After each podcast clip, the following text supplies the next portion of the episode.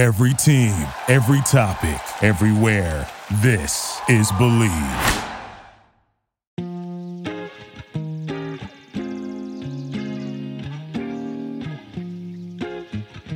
What is up? Welcome to the Los Angeles Dodgers podcast on the Believe Network. My name is JP Hoornstra with the Southern California News Group. This is the first postseason podcast of 2022. Dodgers season is over. Can you believe it? Have you all made your peace with how it ended? Still feeling a bit restless? Not quite ready to watch the World Series? Either way, we've got you covered. Shawn Green will be joining me in a bit. Shawn and I sat down to record before the completion of the League Championship Series. Immediately thereafter, I caught a cold and lost my voice. Now, usually, I'll record this introduction after I speak with Shawn. That way, I can set it up, talk about what we're going to be talking about. Just a little sausage making there for you, but I just couldn't talk for the better part of a week. So, thank you for bearing with me while I returned to health. Let's call it 98%. Most baseball players would kill to be at 98% in October. Who are we kidding? So, the first postseason episode waited a little bit. Here we are. Um, hopefully, that allowed some time for any NLDS induced wounds to heal. So, when you hear Shawn and I talk about the wild card round and the NLDS round, not knowing who would be in the World Series, that's why. Phillies and Astros start on Friday. Aaron Nola, Justin Verlander. But before we get there, let's take a moment to reflect on how the Dodgers season ended. And to do that, let's bring on Shawn. Shawn Green, welcome back to the podcast. Great to have you here. Yeah, great to be back. I wish it was under better circumstances. Yeah, we're having this discussion at least a week, if not two or three earlier than I figured we would. But the Dodgers season is over. We, Shawn, we did talk going into this series about how the fact that the Dodgers had these five days off going into the series while the Padres were playing these very intense, high level games uh, against the Mets being a potential booby trap. So, to what extent were you surprised about how the National League Division Series played out for the Dodgers? You know, in in the baseball postseason, I'm never super surprised. Um, you know, there's a lot of things to unpack here, but I think there's there's kind of three seasons. There's the overall just regular season. There's whoever's the hottest going into the postseason, and then there's the postseason. So I, I think you never want to play the team that's the hottest. Mm-hmm. Um, it's kind of scary to be where the Dodgers and the Yankees and the Astros have been, where you're, you know, expect high expectations, had a great season, and you got to start from scratch, and you're playing usually the wild card teams or the the worst of the division winners are the ones that are the are the hottest because they have to scratch to get there. Um, and then as, as you as you suggested, the the layoff I think is is really hard. And actually, another factor here is playing within your division. I mean, look at the the Phillies Braves, I mean they know each other so well yeah. that, and we talked about on the last podcast, is the mystique of the different pitchers and the different hitters in the lineup. It it's kind of gone because you see them 18 or 19 times a year, whatever it is, and um, it it kind of becomes you know, who's hot, who executes, and the Padres had a lot of confidence. You could see it. They they really wanted it, and you know they they got that momentum that they needed and, and won the series. Andrew Friedman did talk a little bit about that in his annual after post elimination post mortem about how it's not the best team that wins the World Series, it's the hottest. And if you want to, I think you could even take it back to before the five game layoff. You remember the Dodgers had six home games against the Rockies. And six home games against a team that's been eliminated for weeks doesn't like that's the opposite of adversity. I, I would argue the Dodgers had not faced an iota of adversity for at least a week or two prior to playing San Diego in game one of the NLDS. And I just wonder if there's kind of an emotional intensity, let alone you know the kind of the reaction times that we talked about, whether you're facing a fastball or you know you got a hard ground ball coming at you and, and you haven't seen that in a week. I'm wondering too if if the emotional intensity of the postseason, especially in San Diego, where they literally geofenced Los Angeles County residents out of the ballpark, uh, had anything to do with it. Where it, it was just this completely opposite atmosphere from anything the Dodgers had seen recently.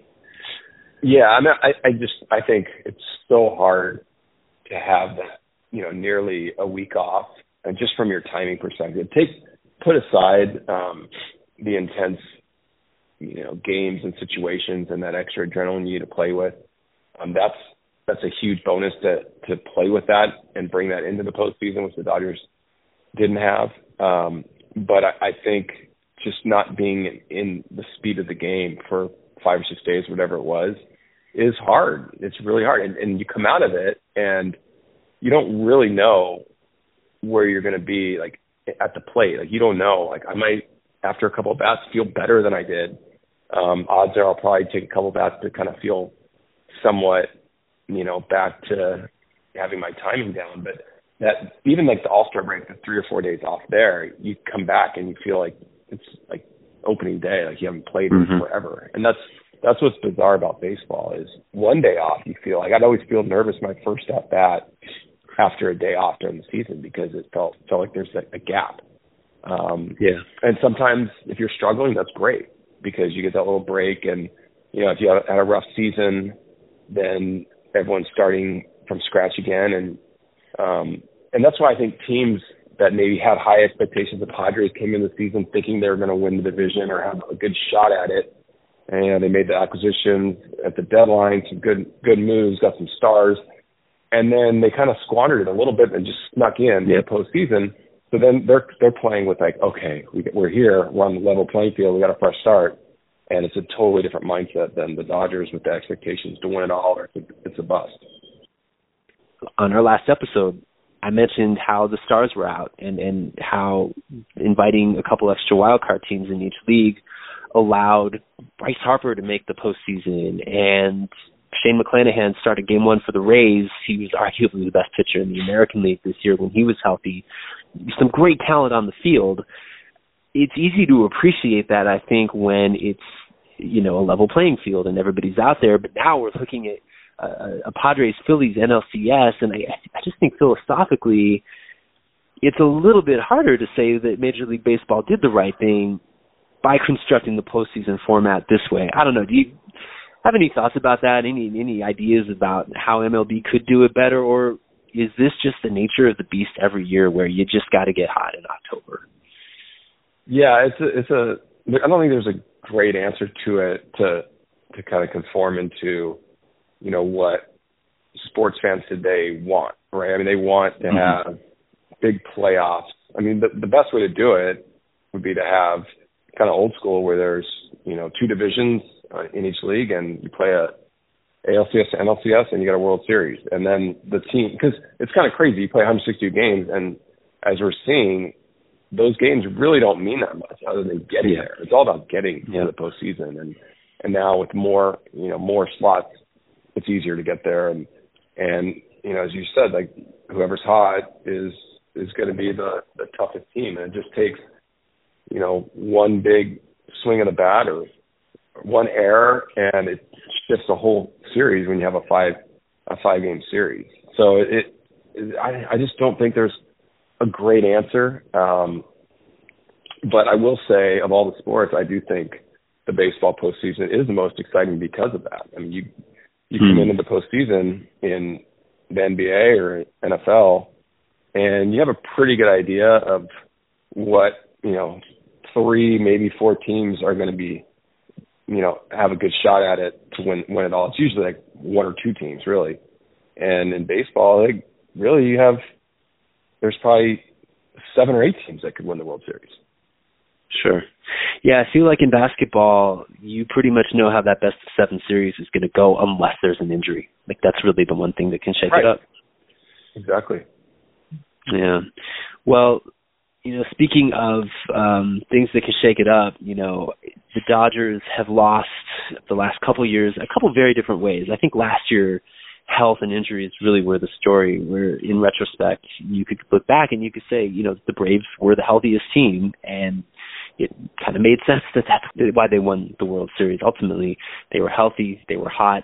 Uh, the Dodgers really kind of ran out of pitching by the end of last year, whereas I feel like this year the story is a little different. I don't know, Shawn. You faced a couple of elimination games uh, in the postseason in your career. Does it really matter how you got to that point of, of watching the other team celebrate at the end of the season, ending your season with a loss, or does it basically just feel the same way regardless of the details in hindsight? You know, I, I think it does feel a little different.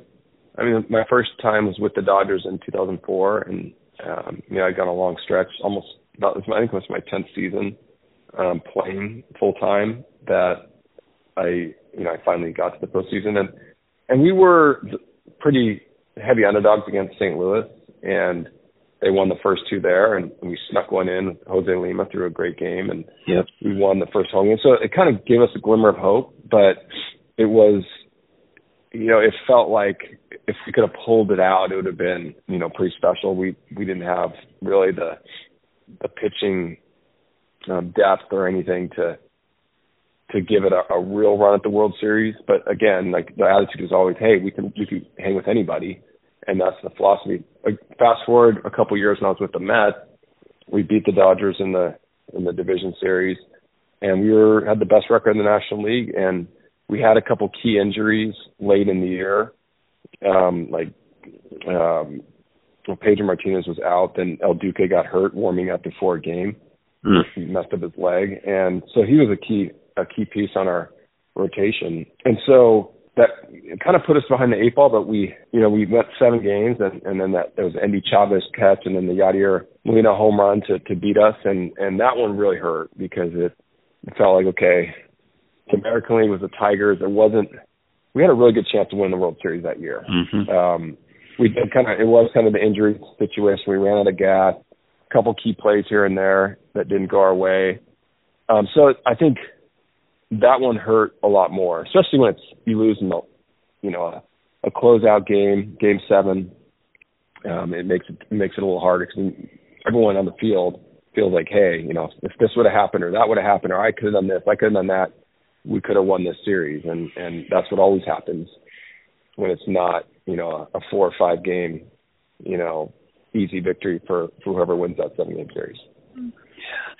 If you have those questions piling up and and the loss kind of stings a little bit, how long would it take you before you could mentally look forward to the next season and, and start making those kind of preparations physically and mentally that you typically do in an off season?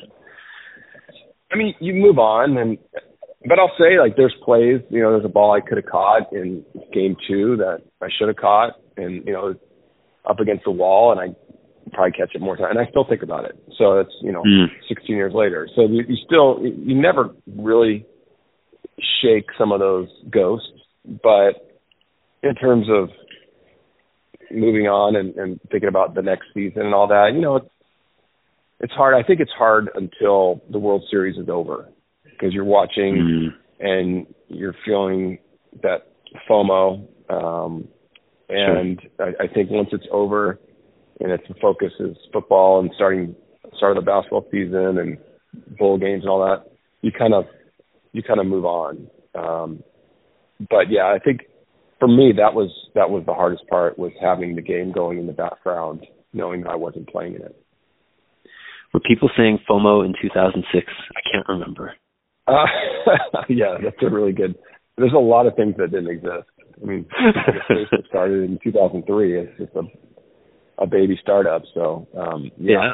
I there was not much social media. Yeah, it was a different world. The iPhone didn't even come out until 07. So there you go.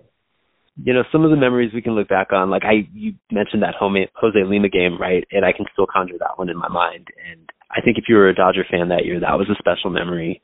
You know, losing to the Mets two years later, probably not so much. And and they all I think they tend to jumble together over time. I think it's definitely too soon to say how this season's exit is going to be remembered, but I just, I mean, right now, sitting here today, I just can't help but think of the disparity between the 111 win regular season and the four game long postseason. That that really stands out.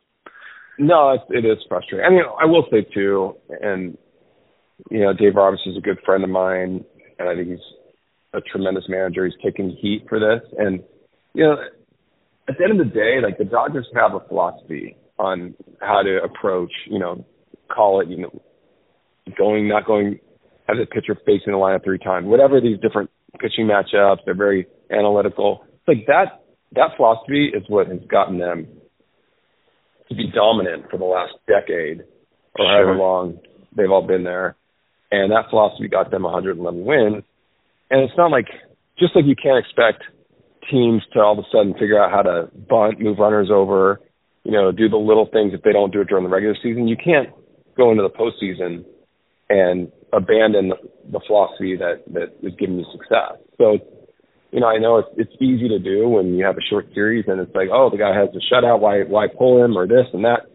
But at the same time, like this is how they've won and this is how they continue to win each year. So, you know, that's you know that's the product and that's that's the philosophy that has worked for the Dodgers. So I don't know. I, I just and I'm not condoning the philosophy or I, I just think it's worked really well for the Dodgers in this this type of game that is the current product on the field throughout Major League Baseball, and the Dodgers are the best at it. So to go and say, you know, oh, why didn't they why didn't they do this? Why did they do that?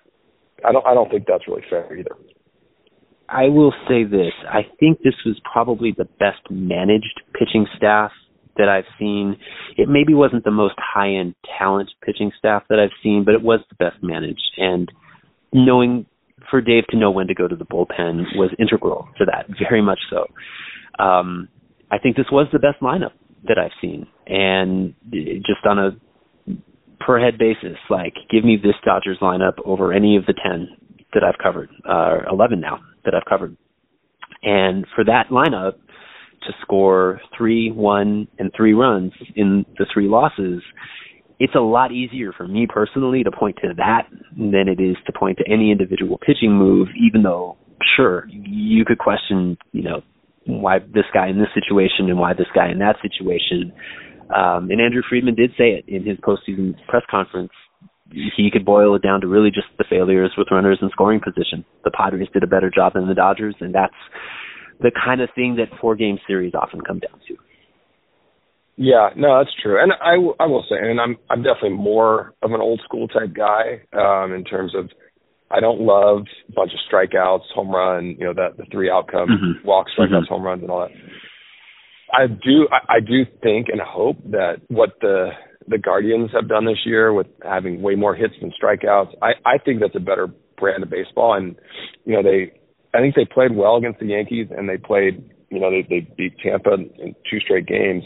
I think when you get to the postseason and and you're in higher leverage situations and your the matchups become more specific, I think that approach has its merit. And you know, mm-hmm. it's not to say it isn't nice to have a lineup where you know five or six guys have a good shot at hitting a, a two or three run home run. But I, I just I, I look at the postseason kind of. I'm, I'm just watching these games, and you know every Guardians player, I feel like they have a they're putting the ball in play consistently and have a shot. And I just yep.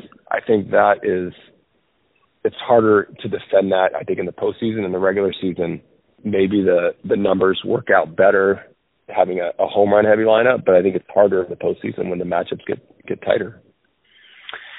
I think that's fair, and I mean, if in defense of your point, the Guardians are playing a little bit longer into this postseason than the Dodgers did. Um, I, I would, I've seen Dodgers lineups that are a little bit more home run centric than this one. I felt like this one, you know, Freddie Freeman almost won a batting title. Trea Turner won it last year. Justin Turner was hitting for average as well as almost anyone in the National League in the second half they had a they had a bit of a blend, which almost I think yep what we were saying earlier makes kind of the failures inexplicable. But I think to your point, I, there's absolutely something to be said, especially if you're a team that's running a payroll in the range of the Guardians, where you have good major league hitters who are just sitting out there waiting for a contract, and they're not getting it because they're not hitting 20 to 25 home runs a year. But they're extremely valuable hitters to have in your lineup, especially in the postseason. Yeah, no, that's a good point, and I, and I do. I I have said this before on our podcast, and I love how the Dodgers have kind of shifted a little bit more towards that by the last yes. three years, bringing in Betts, um, Turner, and Freeman, and then you know having a guy like Will Smith is just a solid clutch hitter, like you said, Justin Turner. I do think the bottom of the lineup has a lot more of the, kind of strikeout, you know, lower average type thing, which yeah makes it a little tougher. But I, I think this is the best top of the lineup the Dodgers have had that I could I could remember. Uh, Hundred uh, percent. Top three or four are you know spectacular, and then Justin Turner is always you know a clutch guy, particularly in the postseason. So yeah, I mean it's it's a good lineup to to throw out there. I'm just saying, I'm not completely speaking. I, I'm just kind of more of a, a generalization in baseball. Is I, I just I like I I look at the Yankees and I I just don't know.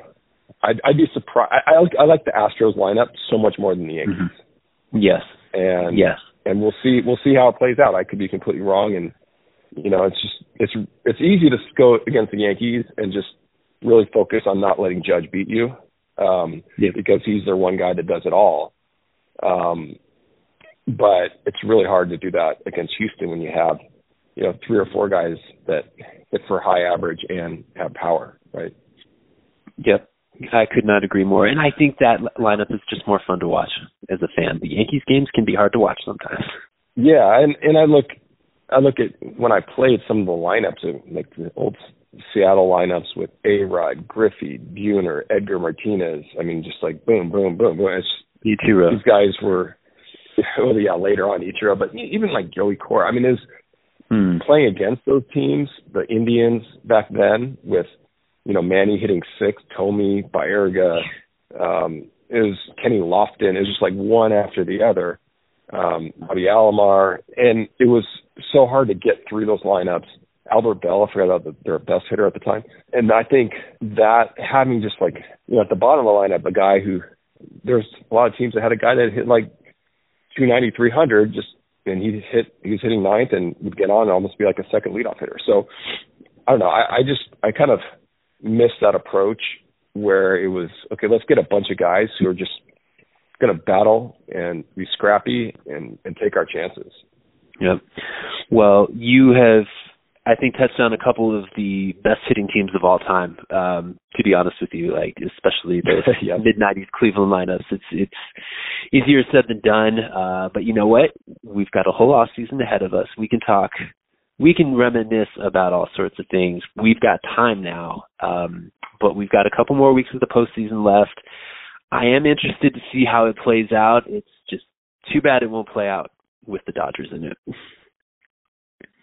Yeah, no, it is too bad. I we all had high hopes for this year. You know, we would have loved the Dodgers against against the Yankees would have been amazing. The Dodgers with the rematch against Houston would have been amazing. So, um, yeah. you know, it's and I and I do really believe that the Dodgers could have pulled that series out against San Diego, then um, you know it's going to be really tough to beat them because they were you know they would have had you know five games under their belt and got back in the swing and have a fresh start against the next series. So you know woulda, coulda, shoulda, but um, you know at the end of the day, it's Dodgers once again are dominant team and and fun to bring the excitement to to LA for the postseason. And you know I think it's easy to get spoiled as a fan because you you have a team that you expect to win every year, but getting the postseason is the key, and then you just hope your team's hot at the right time.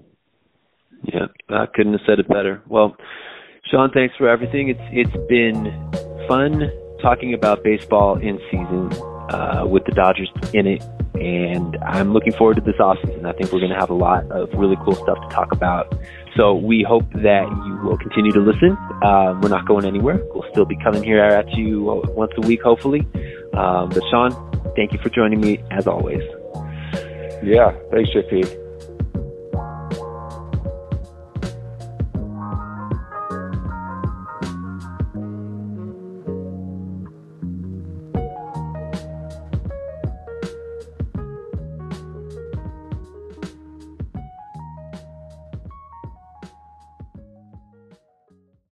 Without the ones like you, who work tirelessly to keep things running, everything would suddenly stop. Hospitals, factories, schools, and power plants, they all depend on you. No matter the weather, emergency, or time of day, you're the ones who get it done. At Grainger, we're here for you with professional grade industrial supplies. Count on real time product availability and fast delivery. Call clickgrainger.com or just stop by. Grainger for the ones who get it done.